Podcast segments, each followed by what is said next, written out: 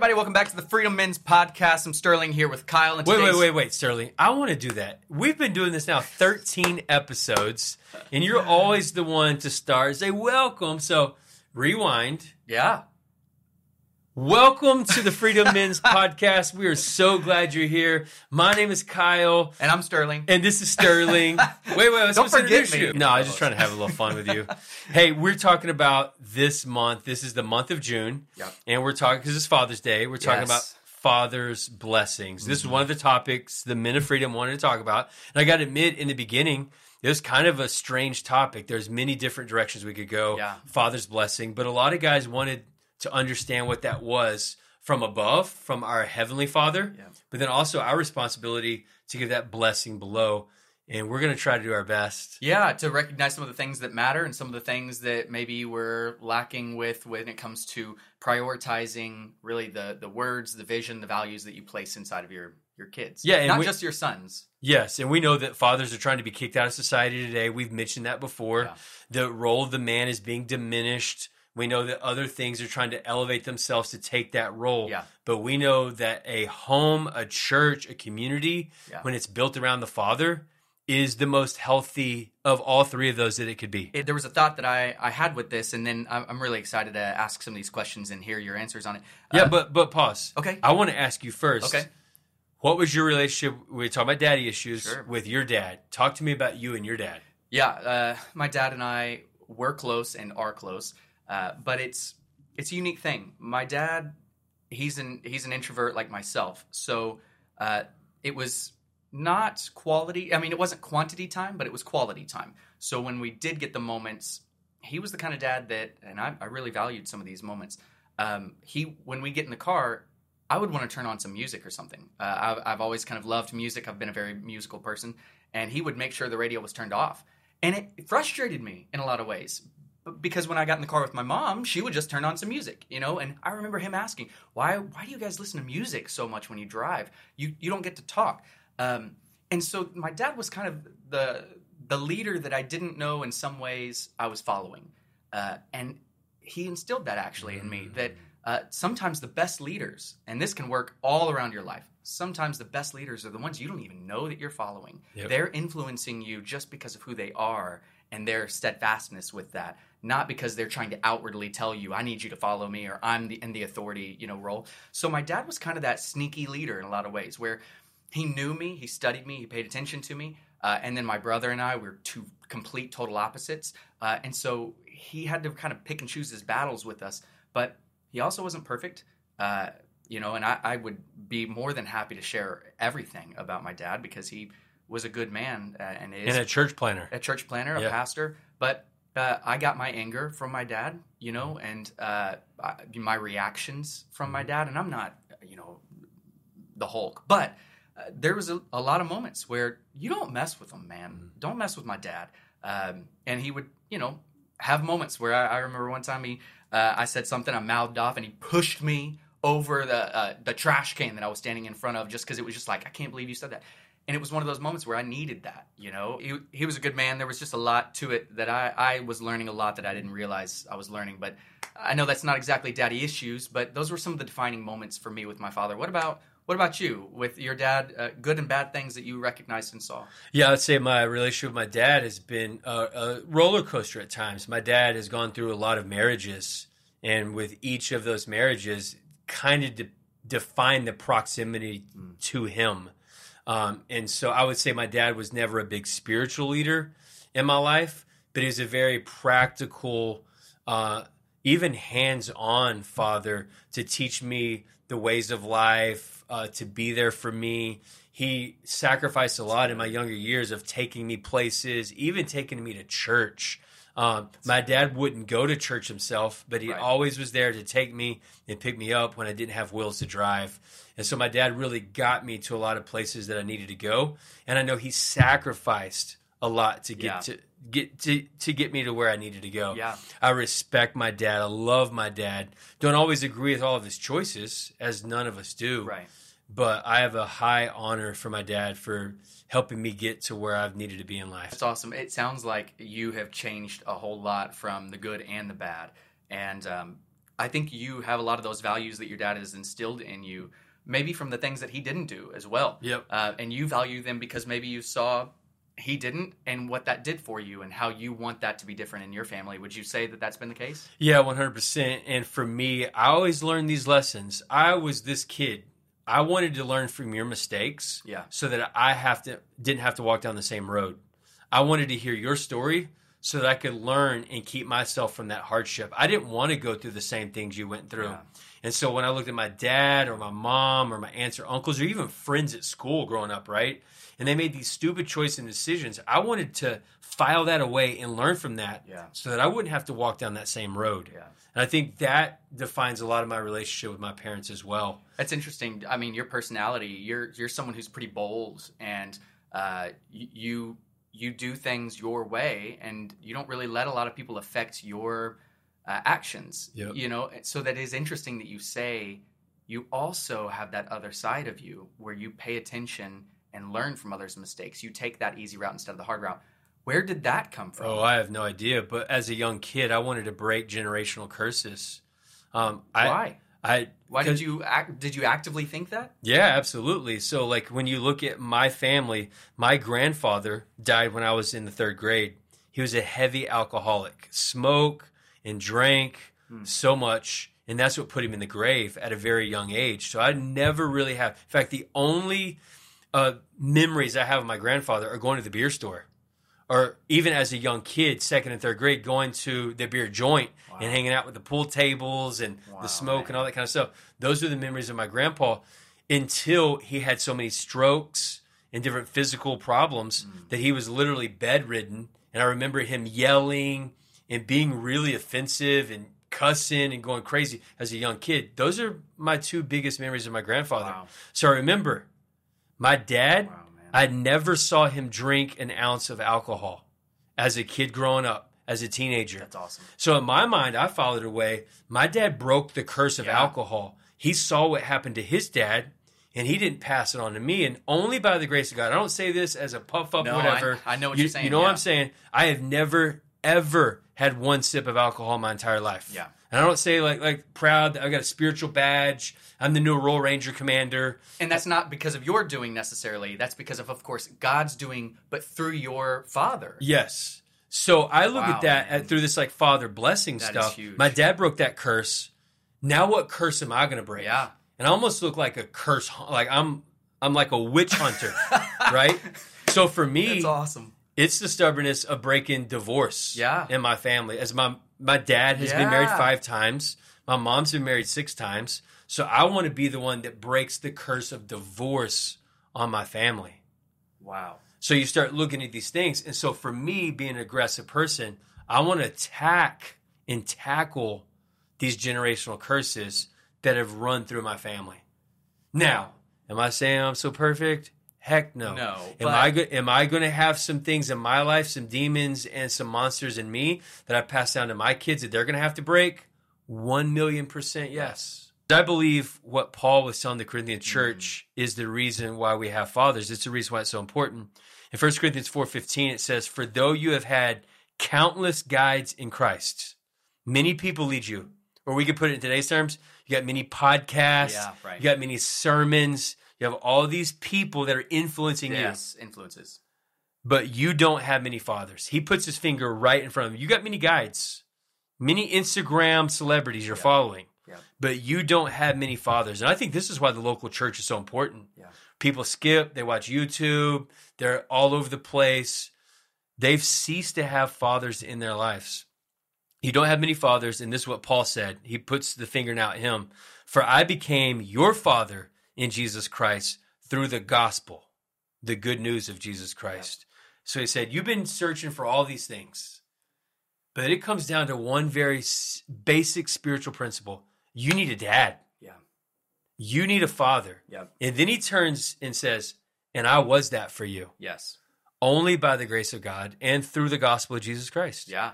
And he's and then he, he even sends uh, he says in that next verse, therefore I urge you to imitate me. And this is why I have sent you Timothy, Mhm. who I love, who is faithful to the Lord. He will remind you of my way of life in Christ, which agrees with what I teach everywhere in every church. It's someone who's like minded, Yes. someone who's also doing those things. And I'm sure Timothy picked that up because of Paul, who was, you know, following Christ, who had this incredible life change, just like your father had it, in different ways. He dug a different trench, Yes. Paul, with his life. And then Timothy was able to pick up and dig in that trench as well. And then he had different letters that he wrote as well. It's just amazing. I agree. It just shows that blessing that continued because of someone's obedience, humility, uh, submission to the Lord, and that we need to have that to bless others around us. When we look at father, we know that a father provides three important things. I feel this every single day with my home, but we see scripture shows us that a father provides identity, direction, and security. Yeah. Identity, direction, and security. And those are kind of the tasks that we all have that we carry on our shoulders to bless our families Yeah. and bless the generations like we've been talking about to come. Yeah. Protection, identity, and security. Yeah, yeah, I, I definitely agree, uh, and I think that the direction is really huge. Whether you, as a kid, want to accept that or not, uh, you have teenagers. Mhm. They may be fine with you telling them that they're great people, and they may be fine with you uh, taking care of paying the bills and providing them security and protection. But do they always want direction from you? No, not all the time.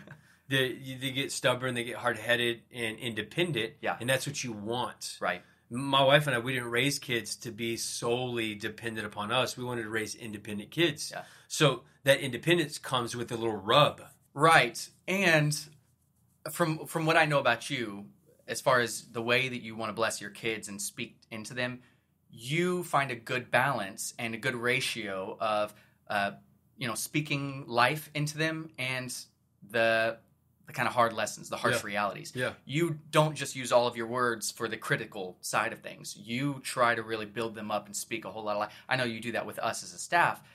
And because of that, I think you can say those things when it's, you know, needed almost. Like, you know, uh, I know my dad had a crazy mullet when he was in the 80s. Uh, and, you know, that's that was a big hairstyle. But uh, his dad, I think, gave him a hard time about it. And he remembers that he, the moment his dad said, you know, you look like a, a girl, son. and it and it hurt him. But the reason why he still respects his father is because his father didn't just criticize him all the time. Sometimes when it was, you know, important or it was just kind of in fun, but not all the time. So that's Yeah. good. And I think ultimately, as we said, the father provides identity, direction, security. Uh, on a on a practical standpoint, because those are kind of vague, those are overarching from a Yeah. practical standpoint. When every father needs to provide prayer, Yeah. and then we also see that a father provides a biblical foundation, structure, and standards. Yeah. and I think that that comes a lot from the dad Yeah. to provide that. Yeah. Um, this is what the Bible says, and this is the way we're going to behave Yeah. this is the way we're going to rule our home. These are the things. And I think that comes from that place of direction and Yeah. identity that we've been talking about. Yeah, and then he provides that biblical foundation, and there's the the next part that the accountability, the praise, the correction that comes in with some of that foundation. You're praising them when they build upon that foundation. You're correcting them when they're you know running loose, especially in the years where you're kind of coaching them as teenagers, and sometimes you got to pull them off the field. You know, Yep. but you can't control them. You can't make them do everything. You're coaching them. You're not controlling them.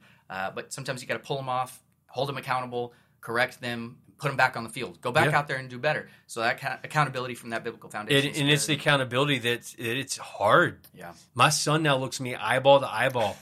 and it was easier when he was three foot tall. Uh-huh. And for me to say, son, I love you. And I look down at him, say, I love you. I'm proud of you. But it's a whole nother thing of vulnerability. Yeah. So look him eyeball to eyeball and say, son, I'm proud of you. You're an amazing man of God. I am so happy with you. All, it, it- I'm telling you, it's harder at 15 than it was at three. yeah, And the same thing is on the correction side. And we as men, we've got to, we just have to do better Yeah. at this. To give that Father blessing, we have to praise and we also have to correct. Mm-hmm. yeah, And both are hard. yeah. But they're, the balance is the is, it's uh it's like portion control of eating. Yes. You know, and so it's uh, to me, I'm thinking it's it's like portion control, but it's proportion control of your words. The the encouragement versus the correction. It's, Yeah. it's huge. Yeah, And then lastly, we see, you, you said accountability, but we also see promotion. And uh, that's in life or job or ministry. Yeah. We need to be there. And I, when I think of promotion, I think of the seasons of kids growing up, of Yeah. teenagers becoming Okay, young yeah. adults, young adults becoming adults. Yeah, I get that. I get that that. promotion comes through the seasons. Yeah. And us as men recognizing that and applauding and moving them along. Yeah, You following me? Yeah, I am. That's that's uh, uh, definitely a, an interesting thought. D- did you find? I, I I don't have teenagers yet. Did you find yourself struggle with pivoting in those moments of like they've they've graduated into another season of life? So uh, you know, from zero to five, it's like the discipline years. Yes. where you're teaching them how to really just obey, and that's it. You can't tell them everything and explain it. They don't. They can't come. But then you have to pivot and shift into the teaching years from like five to eleven or twelve. That's good. And then you have to pivot into the coaching years. And then after that, from what I understand, you've got friendship years. You Yes. know, where the, after they're out of the house, it really is a lot of the friendship. It's not you're, not, you're you can't really coach them. They're, they're adults. You've already done your job, and if you didn't do that, then you're kind of behind and delayed. But did you have a hard time pivoting some of those seasons where now I have to? They've promoted. Sorry, Yep. Up. that they've promoted into a new season. Yeah, I'll Uh, answer that question, but I first want you to say those four phases again. Okay, so you've got again zero to five is the discipline year. Discipline. uh, where they they can't really understand any reasoning behind things. They just need to learn how to obey and honor, and not just obey the rules, but honor. We want to honor our brother and sister and not punch them. We want to Yep. honor mom and not you know yell back at her, slam a door in her face. At four years old, they do that. I promise. Um, and after discipline, zero to five, you've got five to 12, five to 10, 12 is the, are the teaching years where they're really open to being taught. They're sponges in that of the reasoning, why we do certain things, what we value as a family. We teach them all of the basics and the essentials. And that sets them up for success during the coaching, years when they don't want you to be as engaged. Yep. They don't want you to tell them what to do all the time. You've you you had to have already taught them. And then they you're the coach. You pull them off the field if they're, you know, acting crazy, but for the most part, you're just speaking into them. You're you're kind of guiding them and uh, you know, helping them when they need to, speaking into, you know, from from a distance situations.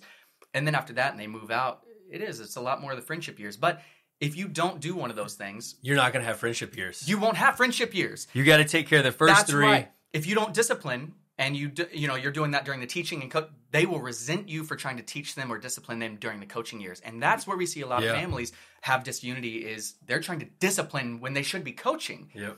I can't ground you every weekend if you don't even know the rules as far as honoring and, and listening and obeying and you don't feel that way about it and I'm just Yeah. trying to force my agenda on you, you're you're gonna rebel and hate me and never want to talk to me again and our relationship is over kind of thing. Well, I think those four things are great.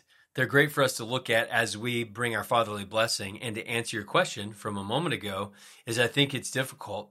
Yeah, it's difficult to promote through those different seasons. Why? Because we're creatures of habit. Yeah.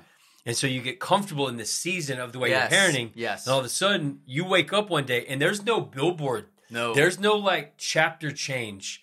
There's no t- new TV program. You're just doing life all of a sudden. in one day, everything changes. Mm.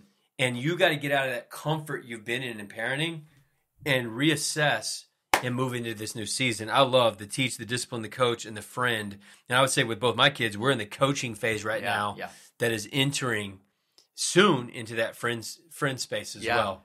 And so I think this is all very helpful um, for for this podcast. I do I do want to kind of close with this one scripture, Matthew seven nine through eleven. I I think this is perfect when we're talking about fathering and giving, sowing and helping. Which one of you, if his son asked for bread, would you give him a stone? Or if he asked you a fish, would give him a serpent? If you then, who are evil, know how to give good gifts to your children, how much more will your Father who's in heaven give good things to those who ask him? Now we can see as we close this kind of heavenly relationship, this Yeah. blessing. God's going to give us good things. Yeah. And then we can now take that and look below and go, we as fathers on the earthly side, we're here to give good things. Yeah. And we need to know how our kids receive those good things and then have a long vision, long term vision and plan. Not our intentions. Yep. Our intentions don't determine the outcome of our life. Our direction determines that. So, what are you doing, not what are you thinking or wanting? Your kids and your family can't see your heart, they see your calendar. Yes. Are you prioritizing them, your family? I mean, yep. and even if your heart was to spend time with them, but I had to work all the time, they don't see your heart. You know, you have to show up, you have to be there. And how much more does our Father in heaven want to give that to us and care for us and want us to be there with Him as well? It's it's good. That's a good passage to end on, man. Yeah, I love, love that. Yeah. Hey, can I close in prayer? Sure, please. Hey man, it was good podcast today. You uh, tried to open, but I cut you off, and so I'm going to close today. So Lord, I just pray for every man that's listening to this podcast. Lord, this this is a weighty subject, the Father's blessing, and I pray that each of us that are men at freedom, we would use our words wisely, we'd use our influence wisely, that we would bless the people around us. But before we do that, Lord, may we understand the blessing that you've given us. You have called us by name, you have spoken life and purpose into us. Lord, you even said in number six that the Lord blesses us, He keeps us. He puts his face upon us. He's gracious to us. His countenance on us, and he gives us peace.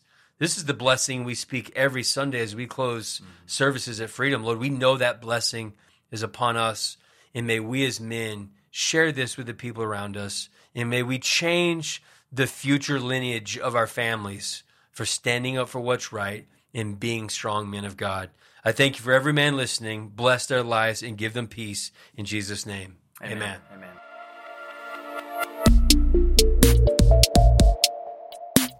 Amen.